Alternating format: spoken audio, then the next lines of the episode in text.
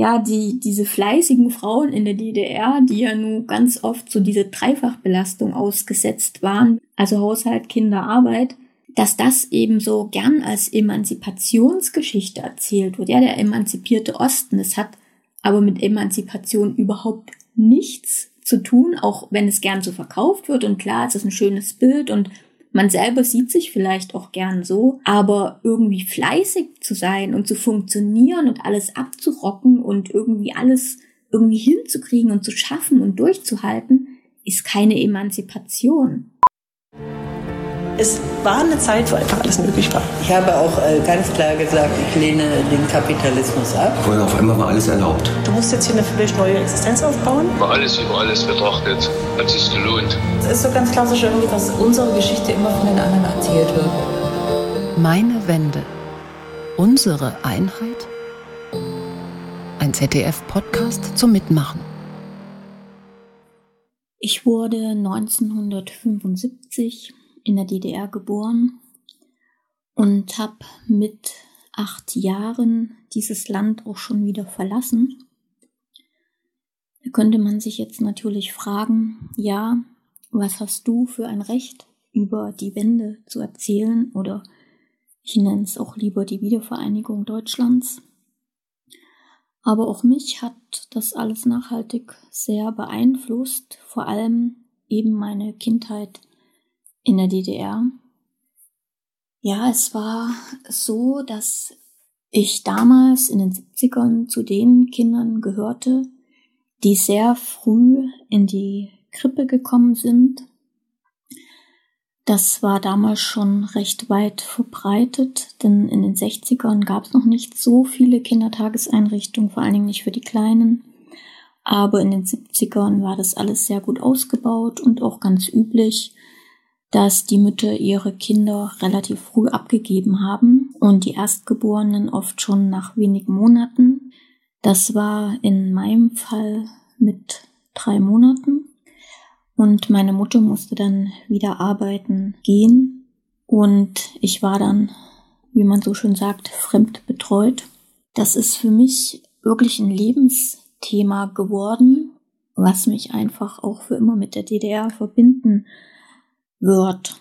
Es ist so, dass heute nachgewiesen ist, dass es zu Bindungsstörungen kommt, wenn Kinder zu früh die Mutter verlieren oder ja, es einfach Schwierigkeiten gibt mit nahen Bezugspersonen. Ein Baby kann natürlich nicht einschätzen, was da los ist. Wenn es plötzlich weggegeben wird und die Mutter, mit der es ja noch komplett verbunden ist, von einer Minute auf die andere weg ist. Meine Eltern waren sehr jung, wie viele in der DDR die Eltern geworden sind. Dort hat man ja oft schon mit 20, 21 die Kinder bekommen. Und die Frauen sind einfach als Arbeitskräfte gebraucht worden. Mein Vater hat damals noch studiert, also musste meine Mutter auch Geld verdienen. Und für meine Eltern war das auch nicht einfach, weil man eben auch nicht so einfach eine Wohnung bekommen hat. Ich war jetzt eher so ein Überraschungskind, war nicht geplant. Und dann mussten die beiden auch heiraten, um überhaupt eine Wohnung zu bekommen. Und es war doch alles ziemlich vorgegeben. Also meine persönliche Wende oder Wiedervereinigung hat schon einige Jahre früher begonnen. Und zwar 1984, als wir damals nach einem länger andauernden Ausreiseantrag in den Westen sind. Meine Eltern hatten schon relativ schnell nach dem Antrag dann beide ihre Arbeit verloren, weil sie beide bei der Stadt gearbeitet haben. Und meine Mutter hat dann statt Hebamme zu sein Toaster geflickt. Und mein Vater, der vorher, ähm, ich glaube, im Jugendamt gearbeitet hat, als Psychologe, der war dann in der Papierfabrik. Von daher, ja, gab es einfach so einen sehr langen Weg.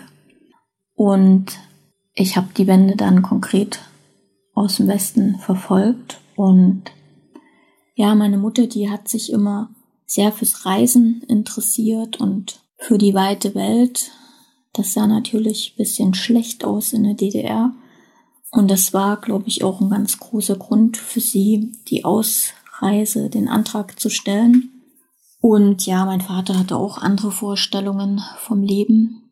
Und so sind wir 84 dann sozusagen rausbeordert worden aus dem Land, in dem wir alle geboren waren. Ich hatte damals noch eine kleine Schwester, also die habe ich auch immer noch, die vier Jahre jünger war und das alles nicht mehr ganz so mitgekriegt hat. Aber auch die hat natürlich ihre Prägung durch die DDR bekommen.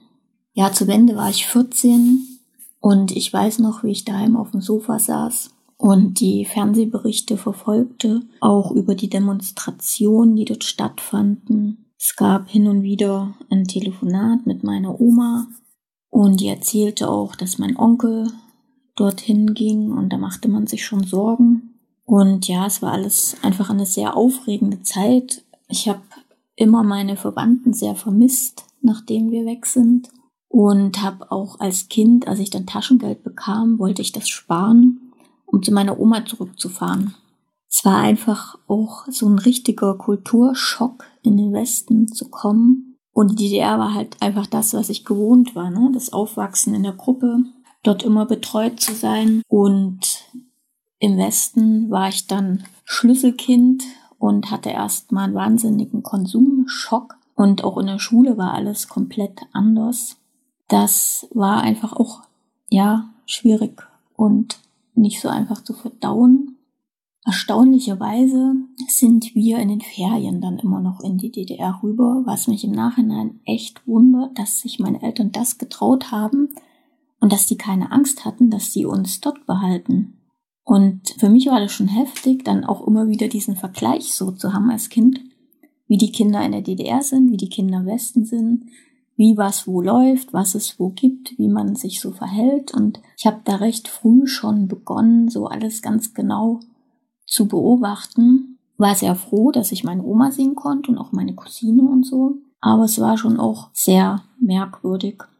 Und als dann eben die Wende kam und ich so auf dem Sofa saß, war das für mich wahnsinnig aufregend und ich habe mich unheimlich gefreut und habe sehr, sehr viele Tränen vergossen vom Fernseher, dass jetzt die Mauer offen ist. Ich weiß noch, dass wir relativ schnell dann auch das Auto gepackt haben und alle rübergefahren sind. Und es gab ewig langen Stau. Die Straßen waren ja alle noch nicht so ausgebaut, die Autobahn auch nicht. Und an der Grenze gab es trotz offener Grenze auch, also einspurig teilweise, ging es da vorwärts und wir sind bestimmt neun Stunden, zehn Stunden unterwegs gewesen aus Süddeutschland. Und ja, das war schon echt ein mega, mega Ereignis und ich habe schon selbst als 14-Jährige dann irgendwie so, ja, diese Freiheit so gespürt, dass da wirklich was aufgeht und jetzt ganz andere Möglichkeiten kommen werden, auch für die Menschen, die eben in der DDR gelebt haben. Wie das dann natürlich alles lief, das hat man erst später so richtig begriffen. Und ich habe mich auch viel mit beschäftigt und finde es eigentlich sehr schlimm und doch ja auch wirklich entsetzlich, was dort teilweise passiert ist, wie viele Menschen ihre Arbeit verloren haben, was dort mit der Treuhand vor sich gegangen ist und wie der Westen so über den Osten drüber gestülpt wurde das ist schon was, was mich heute auch immer noch aufregt und was ich nicht als gleichberechtigt empfinde. Ich muss auch sagen, für mich war Geschichte schon immer was, was mich interessiert hat und ich habe mich auch sehr viel mit dem Nationalsozialismus befasst und mit der Thematik der Kriegsenkel. Und dadurch, ja, setzt man sich vielleicht auch nochmal anders so mit diesen Themen auseinander, auch schon als junger Mensch. Und ich erinnere mich, dass wir in der DDR auch ja sehr viel über den Krieg gesprochen haben. Und da hatte ich wirklich auch so ein bisschen so einen Schaden weg von, weil ich ja ein sehr sensibles Kind war mit sehr viel Fantasie und ich habe mir immer alles sehr ausgemalt, was mir so erzählt wurde. Und wir hatten in der zweiten Klasse eine Mathelehrerin, die uns mit Kriegsgeschichten belohnte. Und ja, das ist mir nie aus dem Kopf gegangen. Wir haben auch als Jungpioniere, ich war stolze Jungpionierin, ich habe meine Uniform sehr geliebt und war sehr enttäuscht, dass ich die nicht mit in den Westen nehmen durfte. Und wir sind dann, ja, wirklich auf Soldatenfriedhöfe gegangen. Und ich erinnere mich auch im Kindergarten im Bummiheft waren halt äh, Soldatengeschichten. Ne? Da haben die guten Russen immer eine ganz große Rolle gespielt. Und da gab es halt auch immer diesen bösen Westen. Und ich weiß noch kurz bevor wir weg sind, habe ich es eben dann gesagt bekommen, dass wir weggehen. Ich habe das lange nicht mitbekommen, weil unsere Eltern uns auch schützen wollten und auch, ja, dass wir einfach nichts erzählen auch. Und das war für mich dann erstmal so ein Schock. Und ich habe total die Albträume gehabt von dem schicken, schrecklichen Westen und habe dann auch dummerweise in der Schule was erzählt, habe dann kein Zeugnis mitbekommen. Und ja, kurz vorher bekommt man ja dann die Nachricht, innerhalb von 24 Stunden müssen sie jetzt das Land verlassen. Und dann sind wir nachts zum Bahnhof und dann ging's los. Vorher haben meine Eltern schon wochenlang gepackt und da waren auch uniformierte Menschen bei uns, die kontrolliert haben, was wir einpacken und jeder Kugelschreiber musste mit auf die Liste und es wurde alles nachgeprüft und riesige Kisten standen da. Ja, und irgendwann war es dann eben soweit. Und dann sind wir rüber, waren in Gießen im Lager und in Langen im Übergangswohnheim. Und ich war da ein halbes Jahr gar nicht in der Schule, haben dort auch ja Leute besucht, die meine Eltern kannten und sind irgendwann eben in Süddeutschland bei alten Freunden gelandet, die auch ausgereist waren. Und dort, ja, bin ich dann auch wieder in die Schule gekommen und wurde gefragt, wie das denn so war in der DDR und ich soll doch mal erzählen. Und ich wusste immer gar nicht, was die Leute eigentlich wollen und was ich jetzt erzählen soll. Aber ich glaube, es wäre total schön gewesen, wenn mir jemand ja konkrete Fragen gestellt hätte, auf die ich wirklich antworten hätte können, so als achtjähriges Kind.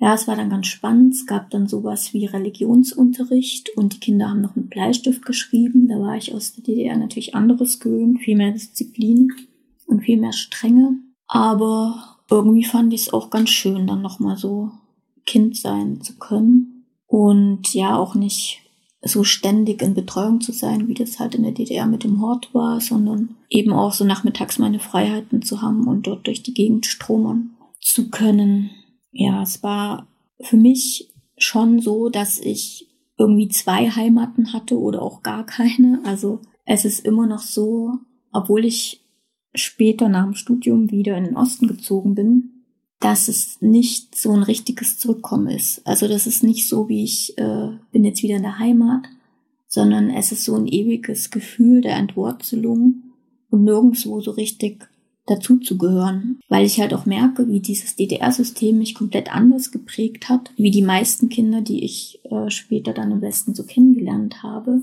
die halt immer ihre Mama hatten und gut betreut waren und einfach gar nicht, ja, diese Bindungsstörung. Ich habe dann später auch, ja, so eine richtige posttraumatische Belastungsstörung bekommen durch diese frühen Erfahrungen und ja, da hat man einfach so sein Päckchen dann, ne, was man mit sich rumschleppt. Das heißt nicht, dass es im Westen nicht auch ähm, Kinder gab, denen es in der Kindheit nicht gut ging, aber es ist halt immer so eine Sache, ob das so im System begründet liegt oder wie viel da auch privat reinspielt. In der Auswirkung kann es trotzdem sehr ähnlich sein.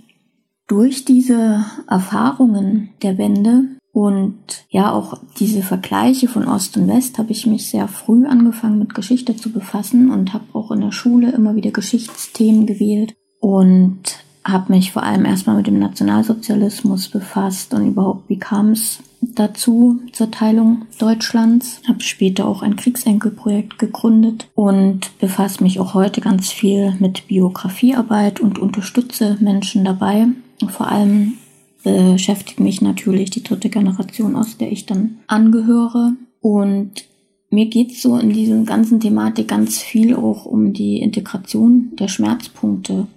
Also, dass man sich die Gefühle und die Emotionen anschaut, die da auftauchen und die eben mit Traumata in Zusammenhang stehen. Traumata durch frühe Erfahrungen, aber eben auch durch krasse Umbrüche im Leben die ja bei vielen im Osten stattgefunden haben durch die Wende. Und ich glaube, das ist einfach so ein grundsätzliches Problem im Osten und dass da manchmal durch die Zeit im Osten und durch die DDR auch so ein gewisses Selbstbewusstsein fehlt. Und durch das Fehlen dieses Selbstbewusstseins man halt weiter so diese Anpassung lebt, zu der man erzogen wurde und die man im Osten eben gelernt hat und worauf, glaube ich, auch viele Probleme basieren, die es gibt. Und es ist auch logisch, jeder, der Repression erlebt oder mitbekommt, überlegt sich auch zweimal, was er macht, was er sagt, was er tut. Und wenn wir dann schauen, was so für Systeme vom Westen dann auch in den Osten gekommen sind, also ich denke da zum Beispiel an das Thema Arbeitslosigkeit, das einfach sehr viele betroffen hat, und wir uns dann anschauen, wie das bei so einem Arbeitsamt läuft, naja, da sieht man schon einige Parallelen zum Start der DDR, wo dann eben andere über deinen Lebenslauf bestimmen und andere bestimmen, was du jetzt machen darfst und was du nicht machen darfst. Und so finden sich da immer wieder auch so Anker zur Vergangenheit und erklären für mich so einige Problematiken im Osten. Und ja, generell finde ich es einfach ganz wichtig, die Geschichte da mit einzubeziehen und auch anzuschauen, worauf basierte die DDR, ne? Was war das Fundament? Was, woraus ist das alles entstanden? Und da sind halt viele negative Punkte, wenn man so die lange Nachkriegszeit zum Beispiel anschaut im Osten. Die Verschleppung von Menschen oder Leute, die sehr, sehr spät aus dem Krieg heimgekommen sind. Der Mangel, den es gab, der ja so im Westen überhaupt nicht vorhanden war, weil dort ging es ja ganz schnell bergauf. Dort gab es das Wirtschaftswunder, das war ja alles im Osten nicht der Fall. Aber die DDR, das hat mich schon immer weiter befasst, so, ne? Dieses Land, in dem die Grenzen so eng gesteckt waren, was auf der anderen Seite sich selber so freiheitlich darstellte. Und wenn ich das dann später so verglichen habe, auch mit dem Nationalsozialismus, ist für mich einfach schon so dieser Gedanke übrig geblieben, dass es einfach ein sehr ähnliches System war.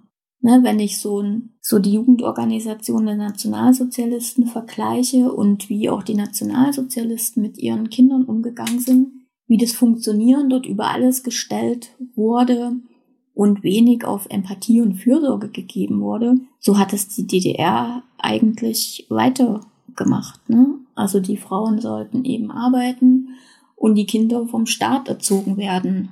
Es war ein Glück, dass ähm, das nicht so ganz geklappt hat, weil es halt einfach gedauert hat, bis die Betreuungseinrichtungen ausgebaut waren und die DDR dann auch irgendwann merkte, ähm, nee, das haut nicht so ganz hin mit den Kindern, das schadet denen gesundheitlich. Gibt es auch ein sehr gutes Buch zur Kinderbetreuung in der DDR, wo sich einfach gezeigt hat, dass dieses reine praktische Betreuen wirklich zerstörerisch ist weil die emotionale Seite, die Zugewandtheit und auch, ähm, dass einfach Menschen dem Kind Resonanz geben und wirklich fürsorglich da sind, emotional fürsorglich, ausschlaggebend ist für eine gesunde Entwicklung. Und bei den Menschen, die eben für diese Studie befragt wurden, die in dem Buch eine Rolle spielt, haben eigentlich alle ja bleibende Schäden. Es sind alle irgendwie entweder chronisch krank oder waren als Kind auch sehr krank oder öfters krank oder haben so andere Problematiken. Das ist ja inzwischen auch wirklich erforscht. Und ich stelle immer wieder fest, dass es trotzdem so in der Öffentlichkeit, so im normalen Leben gar nicht so durchgedrungen ist. Und dass sich leider seit der Videovereinigung sehr verbreitet hat, diese frühe Fremdbetreuung. Also dass auch im Westen jetzt mehr Kinder früh fremdbetreut werden und früher abgegeben werden und die Mütter eben schnell wieder arbeiten gehen wollen oder sollen. Das ist ja oft auch eine finanzielle Frage, was ich schon echt sehr bedauerlich finde, wenn ich bedenke, das ist jetzt 30 Jahre her mit der Wende. Und da hat sich in dieser Hinsicht so wenig getan, obwohl es wirklich eben genug Ergebnisse dazu gibt und durch die DDR auch genug ähm, Erfahrungen damit. Was ich auch sehr unschön finde, ist die Erzählung der Frauengeschichte. Dass zum Beispiel ja, die, diese fleißigen Frauen in der DDR, die ja nun ganz oft so diese Dreifachbelastung ausgesetzt waren, wenn sie eben nicht die passenden Männer hatten, also Haushalt, Kinder, Arbeit. Klar gibt's auch Ausnahmen und es gibt auch Männer, die eben nicht diesen alten Mustern erliegen, aber in der Mehrheit war es halt so, dass die Frauen den Haushalt gemacht haben, trotz Vollzeit und trotz Kindern, dass das eben so gern als Emanzipationsgeschichte erzählt wird. Ja, der emanzipierte Osten, das hat aber mit Emanzipation überhaupt nichts zu tun, auch wenn es gern so verkauft wird. Und klar, es ist ein schönes Bild und man selber sieht sich vielleicht auch gern so, aber irgendwie fleißig zu sein und zu funktionieren und alles abzurocken und irgendwie alles irgendwie hinzukriegen und zu schaffen und durchzuhalten, ist keine Emanzipation. Wo bleibt da irgendwie eine Selbstverwirklichung oder überhaupt Zeit, mal Sachen zu reflektieren oder ne, gründlicher durchzugehen, über was nachzudenken, sich mit Dingen auseinanderzusetzen, wenn man die ganze Zeit beschäftigt gehalten wird. Ja, so sehe ich das zumindest und finde es auch schade, diese einseitigen Erzählungen oder dieses Hinbiegen von, ne? Klar, glaubt man immer gern die schöneren Geschichten und die schöneren Bilder, aber so ist es halt leider nicht. Und ich glaube, dass sehr viele Kinder einfach darunter gelitten haben, dass die Erwachsenen und die Mütter eben immer voll beschäftigt waren und immer am Arbeiten und ja auch sonst ähm, gab es ja nur die Dinge nicht im Überfluss, sonst musste viel organisiert werden, es musste viel Zeit aufgewendet werden, um Dinge zu besorgen oder wir haben auch mit Ofen noch gewohnt und so. Das muss ja auch alles gemacht werden. Das ist auch Zeit und Arbeit und Kraft, die man da braucht. Ja, das finde ich auch noch so einen ganz wichtigen Teil. Und ich höre schon die Aufrufe so, weil es halt viele, ja, die sind halt einfach noch so in ihrem Film drin. Und da wird es halt alles sehr positiv dargestellt und irgendwie verherrlicht und toll oder so diese Story, ja, aus meinen Kindern ist auch was geworden und so. Aber ich glaube, dass da einfach so grundsätzlich ganz was falsch läuft, wenn man so ein Funktionieren und ständig am Machen und ja, so eine wenig emotionale Verfügbarkeit oder überhaupt selber wenig emotional zu sein als was Positives empfindet, da stimmt einfach grundsätzlich was nicht. Aber das wird, kann man natürlich im Kapitalismus auch fantastisch ausleben. Ne? Also diese ganzen toxischen Strukturen von Funktionieren und Wirtschaften und der Norm, die ja auch auf Menschen ne, so angepasst wird, das ist ja bei uns heute noch genauso ein Thema. Und es gab halt einfach die 68er nicht so in der Breite im Osten, wie es das im Westen gab. Und ja, und ja, diese Grenzen eben in der DDR, so die Grenze ums Land oder die Grenze im Umgang miteinander und diese ganzen Vorgaben und dieses ja vorgegebene und angepasste, dem man entsprechen musste, dieser ganze Weg, den auch meine Eltern gegangen sind, wo ja nicht so viel Auswahl war, was sie machen und wie sie es machen. Und ich da manchmal dran denke, wenn wir jetzt nicht ausgereist werden und ich hätte dieses Programm mitmachen müssen, frage ich mich immer, ja, was wäre eigentlich aus mir geworden? Ich glaube, ich hätte also wirklich immense Probleme damit gehabt, dem ja ausgesetzt worden zu sein und bin sehr, sehr froh, dass meine Eltern den Ausreiseantrag gestellt haben und ich eben in noch recht jungen Jahren raus konnte. Ja, ist irgendwie schwierig, so frei ähm, zu sprechen und zu überlegen, was man jetzt an Themen schon erzählt hat, was so wichtig ist. Also mich hat auf jeden Fall dieser Vergleich wirklich sehr beschäftigt mit dem Nationalsozialismus und der DDR und wo ja auch immer davon gesprochen wurde, wie sehr nun, wie groß die Entnazifizierung war im Osten. Und dann stellt man aber fest, ja, dass so viele Strukturen einfach genauso weitergingen oder einfach nur andere Namen bekommen. Und ob das nur äh, ein BDSM ist oder eine Pionierorganisation, wo man irgendwie auch Mitglied sein musste, weil die Kinder, die kein Mitglied waren, die waren äh, schon mal im Klassenverbund äh, komplett ausgeschlossen oder eben auch was die Vorgaben angeht oder die Kindererziehung und so weiter, finde ich das System schon sehr ähnlich und ich ähm, kann halt leider mit so Themen wie Ostalgie überhaupt nichts anfangen. Also da wird mir regelmäßig schlecht, wenn ich sowas lese oder sehe, weil es äh, die DDR für mich einfach, ähm, ja, es war keine Demokratie und keine freie Wahl, sondern das äh, war auch ein Gewaltstaat, der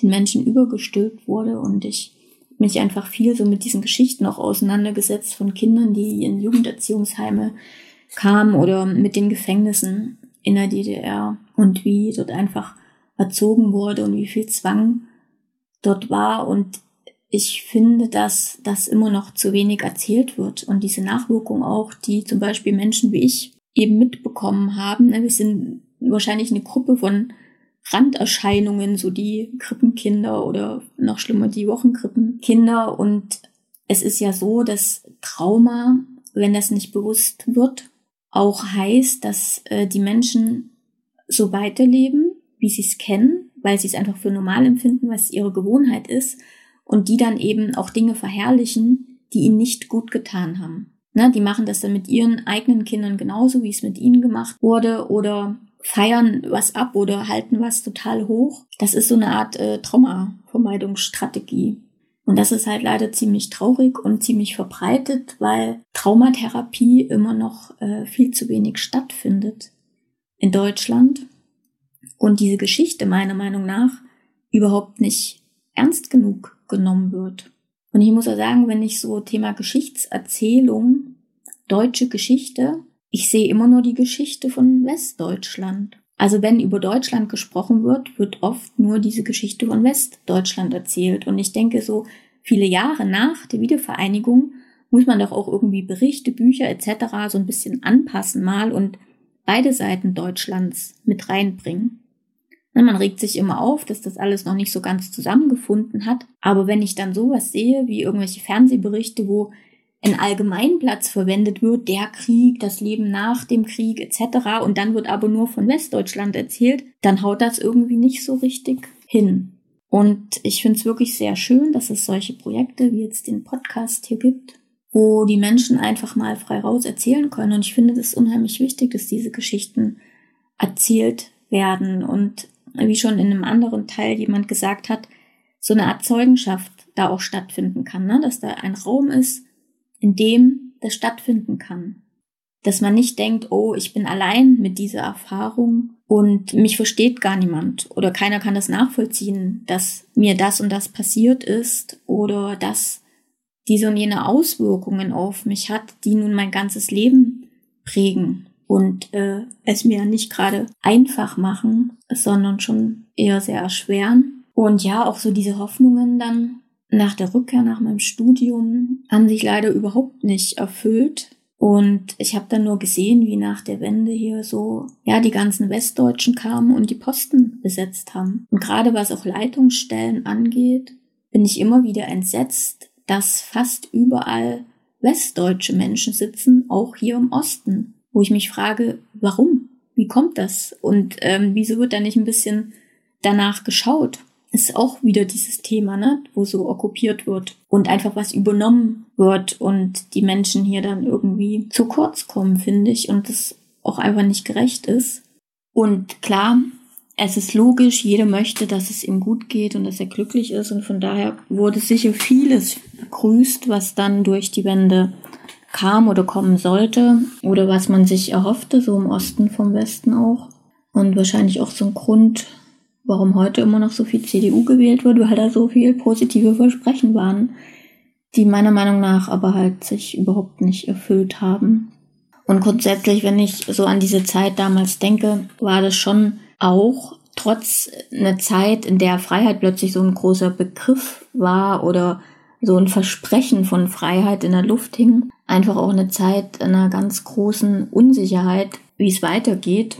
Da hatte ich sicher schon Vorteile, weil ich einfach einen Vorsprung hatte, den Westen schon ein bisschen früher kennengelernt zu haben. Und wenn ich aber so mit Menschen aus meiner Generation spreche, die halt die Wendezeit im Osten erlebt haben, oder auch ältere Leute, ne, für die sich dann halt alles komplett geändert hat mit den Arbeitsstellen und mit dem System, was halt plötzlich wegfiel und dann sollte man gucken, was jetzt kommt, was man macht und wie es weitergeht und da ja auch sehr auf sich gestellt waren. So rausgefallen sozusagen aus so einer Repression, ja, und aus so vielen Vorgaben. Und das ist ja schon erstmal eine starke Verwirrung auch, ne? Also wenn man jetzt plötzlich so vieles selber entscheiden darf, wo es vorher so enge Grenzen und so viel Kontrolle und Repression gab. Und ich weiß noch, wo wir dann eben rübergefahren sind, ja, da ging es erstmal darum, alte Freunde zu treffen. Meine Mutter hat ja immer gut Kontakt gehalten und ähm, von meinen Eltern finden heute noch Klassentreffen statt. Das finde ich schon echt Wahnsinn und total schön, dass da so lang und über die ganzen Zeiten hinweg Kontakt gehalten wird und man sich trifft und immer noch weiß, wie so die Lebenswege verlaufen sind. Und ich glaube auch, dass äh, aus meiner Elterngeneration, also die Nachkriegskinder, ja, die in den 50ern geborenen so oft erheblich mehr Glück noch hatten, als Erwachsene sich so in dem neuen System zurechtzufinden, als die, die zum Beispiel Jugendliche waren und vielleicht sogar den Umbruch noch in der Schulzeit erlebt haben oder wie bei mir, die jetzt halt einfach sehr früh in der Kindheit so komplett rausgerissen wurden und plötzlich mit einer ganz anderen Welt konfrontiert waren da ist so eine grundsätzlichere Schwierigkeit da.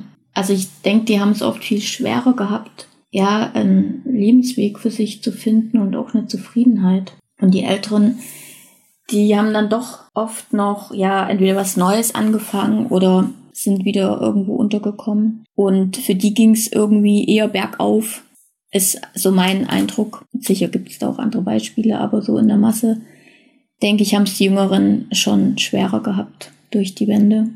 Und ja, bei uns ist immer noch so ein bisschen diese, diese Ost-West-Verbindung, dass man halt rüberfährt und da noch Bekannte hat und das, das fliegt sicher meine Mutter am meisten noch. Ich bin ja jetzt dadurch, dass ich wieder in Osten bin, dann schon eher hier verortet, aber überlege mir auch immer wieder, ob ich nicht doch wieder in den Westen zurückgehe, weil der Anschluss einfach nie geklappt hat und ich hier nie wieder so richtig ähm, einen Platz gefunden habe, nachdem ich nach dem Studium wieder zurückgegangen bin.